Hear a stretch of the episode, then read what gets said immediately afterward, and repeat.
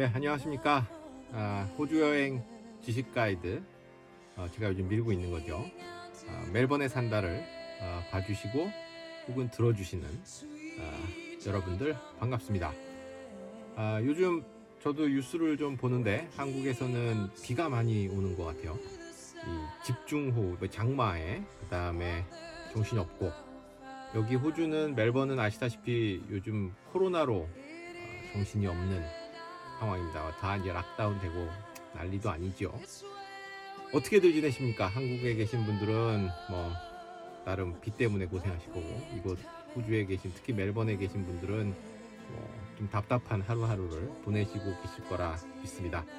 아, 저는 멜번에 산다를 진행하는 아, 손 PD이자 여행 가이드 손이욱 가이드입니다.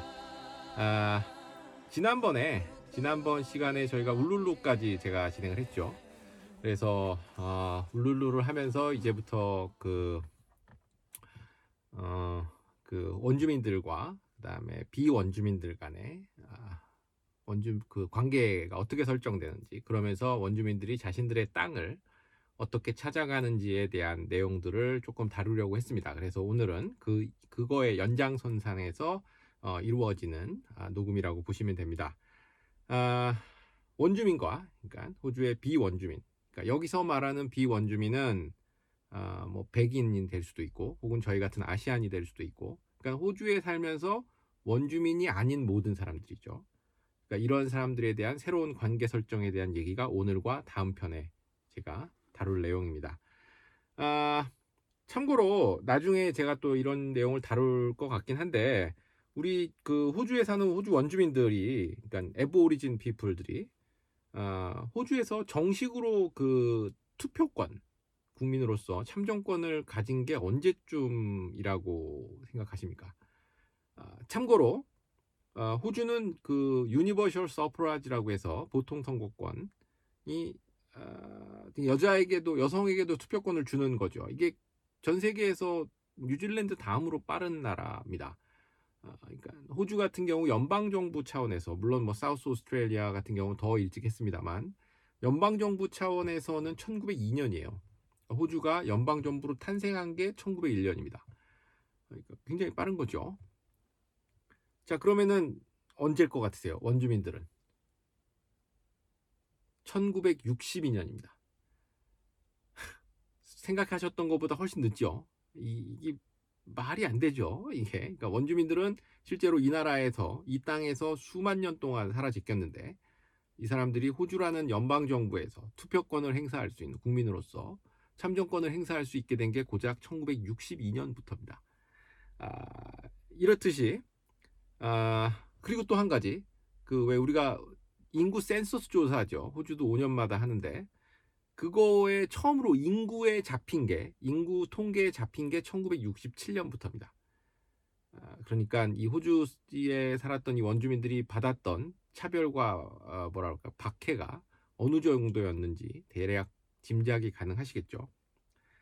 아, 이미 앞서서 울루편, 울룰루 울룰루 편에서 말씀드렸듯이 아, 1971년부터 본격적으로 원주민들의 자신들의 땅 찾기 운동이 시작이 됩니다. 아, 이들의 노력으로 결국 1976년에 지난번 시간에 말씀드렸다시피 아, 노던 테리토리 주에서 Aboriginal Land Act 법안이 아, 만들어지는 성과를 내기도 했지요.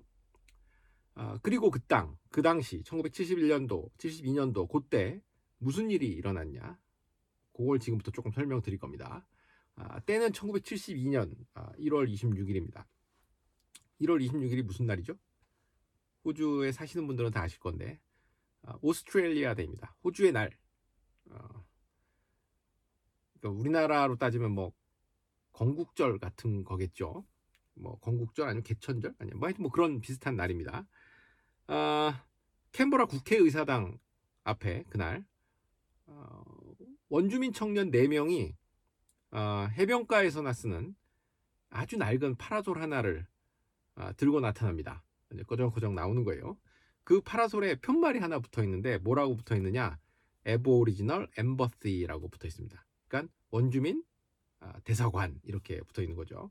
즉 호주 연방 정부 바로 앞에다가 아, 상징적으로 자신들의 권리를 대변할 수 있는 대사관을 얘들은 지은 거예요. 파라솔 하나로 저렴하게 잘했죠. 예쁘게.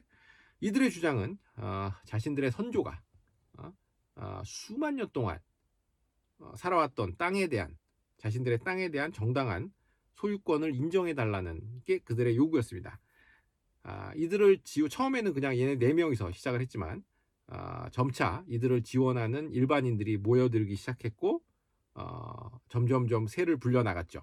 그렇게 해서 어떻게 보면은 어, 호주의 이러한 원주민들의 땅 찾기 운동에 아, 뭔가 90, 구심점 같은 역할을 한 것도 사실입니다.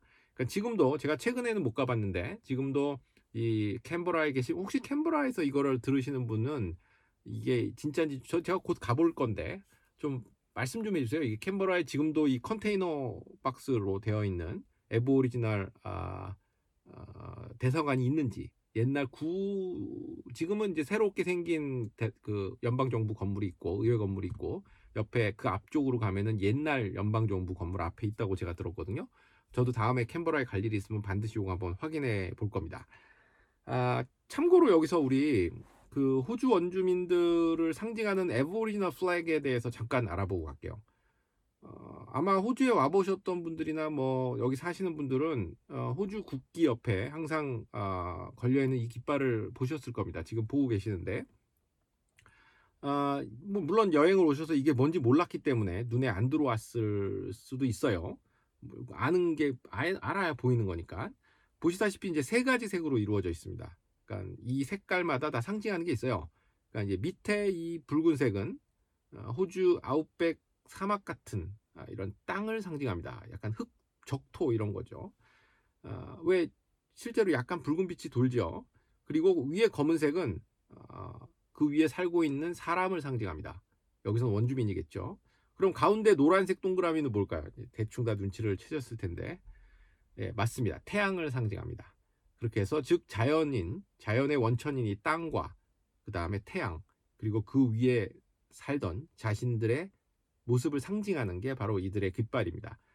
아, 자, 아무튼 어, 비치 파라솔 대사관을 세운 지 딱 20년이 지나 1992년 드디어 이들의 염원이 처음으로 인정되는 호주의 대법원 판결이 나옵니다. 이거 이제부터 제가 말씀드릴 게 오늘의 주제인 아, Mabo Decision에 관한 내용입니다.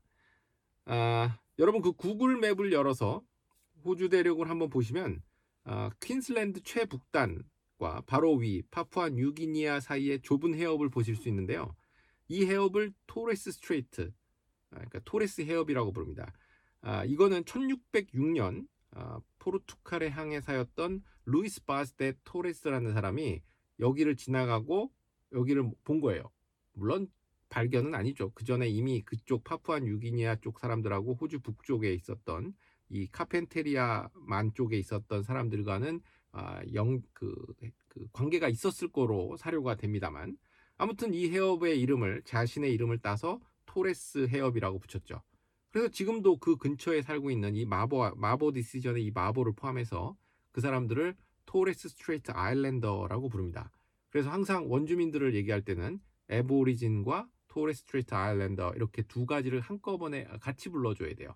그러니까 이 원주민의 Aboriginal의 flag도 있지만 이 Torres Strait Islander를 상징하는 국기도 지금 보시는 것처럼 이렇게 있습니다. 자, 아무튼 어, 다시 오늘의 주제 Mabo Decision의 주인공으로 돌아올게요. 어, 이 아저씨의 이름은 에디 마보입니다.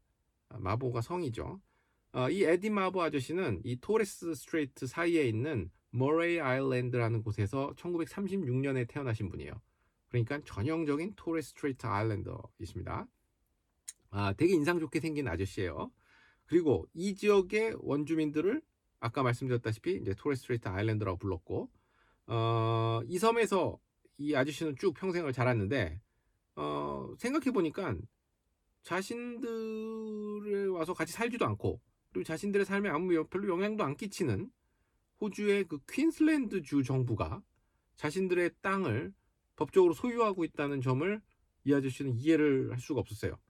어, 그런 그런 자신의 생각을 어, 1981년 어, 퀸슬랜드에 있는 어, 한 대학에서 어, 그런 생각을 어, 무슨 강연 시간에 얘기를 합니다.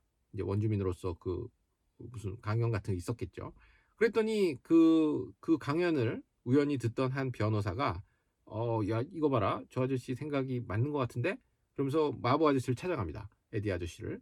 그래서 아저씨, 그럼 당신의 그 생각을 나랑 같이 한번 이 호주 법 체제 내에서 한번 실현해 볼 생각이 없으십니까? 라는 제안을 하죠. 이렇게 해서 마보 아저씨를 대표로 해서 머레이 섬 주민들, 섬 주민들이 퀸슬랜드 주정부를 상대로 법정 소송을 시작하게 되는 겁니다. 이게 1981년에 시작한 거예요. 그런데 언제 끝나냐? 1992년에 끝납니다. 거의 10년 가까이, 10년 이상을 끈 지루한 법정 공방이었던 겁니다. 아, 그렇게 해서 어, 결국은 퀸슬랜드 주정부가 이 마보 아저씨네한테 져요. 그러니까 이 마보 아저씨네 이 머레이 섬 주민들의 그 땅에 대한 어, 생, 태생적인 그런 권리였던 네이티브 타이틀을 인정해주는 승리였죠. 근데 안타까운 거는 이 아저씨가 이 판결 나기 5개월 전에 아쉽게 돌아가십니다. 아, 참 안타깝죠. 그러니까 10년 가까운 자신의 뭐랄까 노력 이거의 결실을 스스로 못 보고 가신 거죠. 안타깝게. 어, 참고로 이런 비슷한 경우가 호주 역사에 하나 더 있어요. 그게 왜 여러분들 그 호주 멜번에 놀러 오시면은 꼭 가시는 여행지가 있죠. 우리 가이드들도 뭐, 뭐 너무 많이 가는 Great Ocean Road라는 곳이 있습니다. 아, 이 Great Ocean Road를 처음에 주창하고 만들기 시작했던 사람이 바로 이름이 하워드 히치콕이라는 사람이에요. 이 하워드 히치콕을 그래서 Great Ocean Road의 아버지라고 부릅니다. 근데 이 사람도 개통식이 있기 불과 3개월 전에 죽어요. 안타깝죠. 그렇지만 이 개통식 날, 아, 그 론이라는 마을에서 개통식을 하고, 어, 나중에 이제 Great Ocean Road에 놀러 가실 분들은 론이라는 마을에 꼭 가실 거예요, 아마. 그 론이라는 마을에서 있었던 개통식, 지금도 그 Pacific, 아, Pacific 호텔이라고 하나 있어요. 그 해변가 옆에 옛날 호텔 하나 있습니다. 거기서 했어요. 어, 거기서 쉽게 얘기해서 어, 어, 그 행- 개통식이 있을 때 이제 총독차가 먼저 나가고 그 뒤를 이어서 이 어, 하워드 히치콕의 빈 차가 나갔죠. 그 사람에 대한 respect를 보여준 거죠. 자 아무튼 어, 그런 일이 있었어요. 자 그러면은 다시 우리 Mabo Decision으로 넘어와서 그 이 판결의 그 의미가 뭔지 이런 것들을 한번 잠깐 알아보고 가겠습니다. 아, 일단 Mabo Decision은 일단은 호주 최고의 법 사법기관인 호주의 법체계 내인 어, 대법원이 어, 원고였던 이 마보와 죄송합니다. 음, 이 머레이 섬 원주민들이 어, 대대손손 지켜온 그 땅에 대한 어, 태생적 권리, 그러니까 원래부터 있었던 그걸 영어로는 native title이라고 합니다. 그거를 어, 보장해 준 케이스라고 보시면 돼요. 어, 그러니까 그거에 대한 그 근거가 뭐였냐? 그 대법원의 판결의 요지는 어, 배법 백인들이 원주민들의 땅을 어, 획득했죠. 그러니까 획득하려면은 뭔가 어, 정복을 한다든지 혹은 이양을 받는다든지 아니면은 뭐 양도를 받는다든지 뭔가 이러한 절차에 의해서 획득이 된 거겠죠. 어, 정복이라고 봐야죠 여기서는 그냥 탈취라고도 봐도 되고요. 그러니까 그 점을 고려할 때 이는 원주민들이 이미 이 땅에 대한 권리를 가졌다는 것을 반증하는 거예요. 이 사람들이 권리가 있었기 때문에 뺏은 게 되는 거죠. 그러니까 그 그러한 이유 가 기본이 돼서 이 네이티브 타이틀이 아, 이 사람들에게 미리 있었다는 거죠. 그러니까 니들이 뺏은 거다. 그러니까 니들이 획득한 거다라는 게 대법원의 논지고 이거에 뿐만 아니라 이 native title이라고 하는 거는 어, 소멸될 수도 있다라는 항목까지도 넣어놔요. 그러니까 그 말은 만약에 원주민 니들이 쭉 살아오다가 최근에 혹은 뭐, 뭐 몇십 년 전에 이거를 백인들에게 팔았거나 혹은 어, 뭐 누구한테 백인들에게 무슨 회사나 mining 회사나 이런 데다 대여했거나 이러면은 자신들이 쭉 지켜왔던 그러한 그 땅과의 relationship이 깨진 거죠. 그럴 경우에는 니들의 native title은 소멸될 수도 있다라는 점도 함께 이 판결에 집어넣습니다. 아, 그러니까, 그러니까 다른 원주민들도 이 마버 아저씨네처럼 어, 자신들이 그 땅에서 대대손손 전통과 관습을 유지하면서 지속적으로 관계를 맺으며 이 땅과 살아왔다는 점을 증명한다면은 법적으로 소유권을 인정받을 수 있다라는 것을 의미합니다. 그러니까 당연히 이런 식으로 어, 원주민들의 권리 찾기가 계속 이어졌고요. 2016년 기준으로 했을 때 이런 식으로 인정된 어, 네이티브 타이틀의 총 면적은 약 250만 제곱킬로미터 정도 됩니다. 아, 이렇게 말씀드리니까 딱 감이 안 오시죠? 250만 제곱킬로미터. 아, 이게 어느 정도 사이즈냐면은 호주 대륙 전체 면적의 약 32% 정도 됩니다. 아, 호주 대륙이 700 770만 square meter인가 square kilometer인가 그렇게 돼요. 굉장히 크죠. 그러니까 이는 이 사람들이 가지고 있는 지금 현재 스코어 원주민들이 가지고 있는 이 native title의 사이즈 자체는 어, 프랑스, 스페인, 독일, 영국, 이탈리아, 네덜란드 그리고 스위스를 다 합친 것보다 살짝 커요.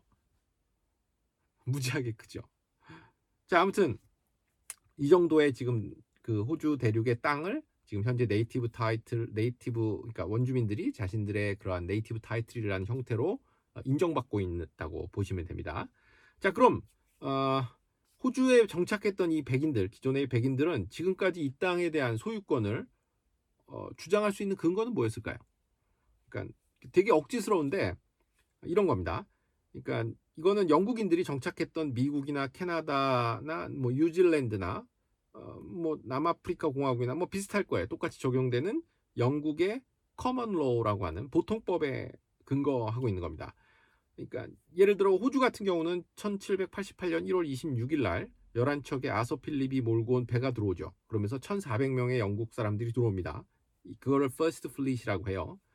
그, 그 당시, 들어왔을 당시 이 법에 의하면은 이곳에 살았던 원주민들은 아, 뭐 역사책마다 조금씩 다른데 약 한 70만 명 내외 정도가 있었을 걸로 예상을 합니다. 뭐 아무튼 그 사람들은 어, 정치적으로나 혹은 사회적으로나 인정될 수 있는 조직체를 가지고 있지 않았다는 거예요.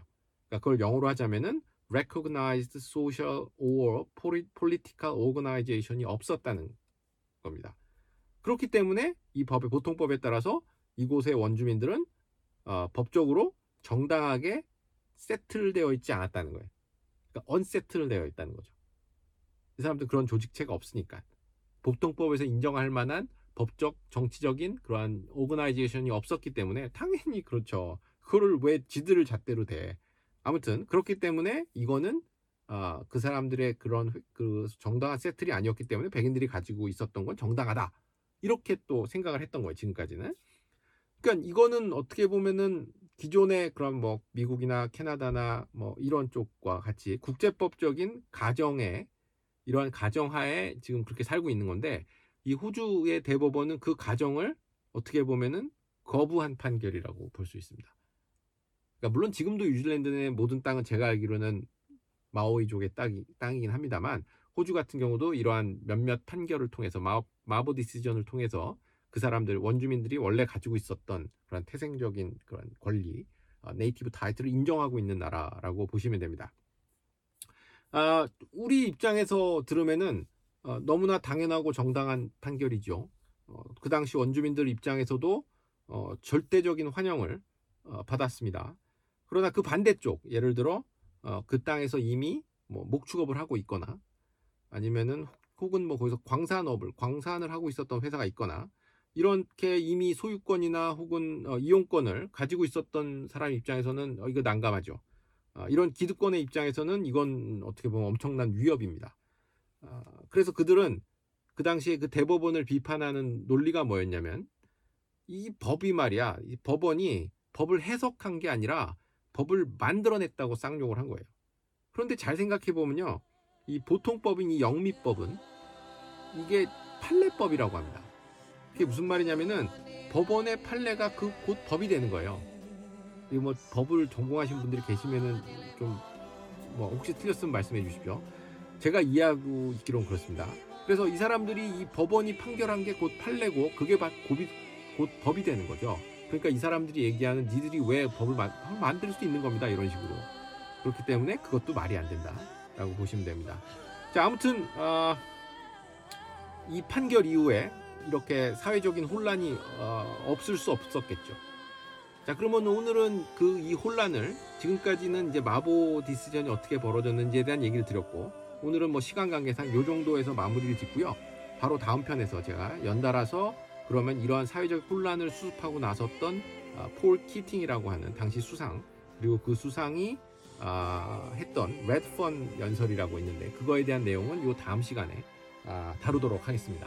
자 그러면은 오늘 아, 마보 디스전에 대한 내용은 간단히 요 정도에서 마치도록 하겠습니다. 감사합니다 여러분. 다음 시간에 뵐게요.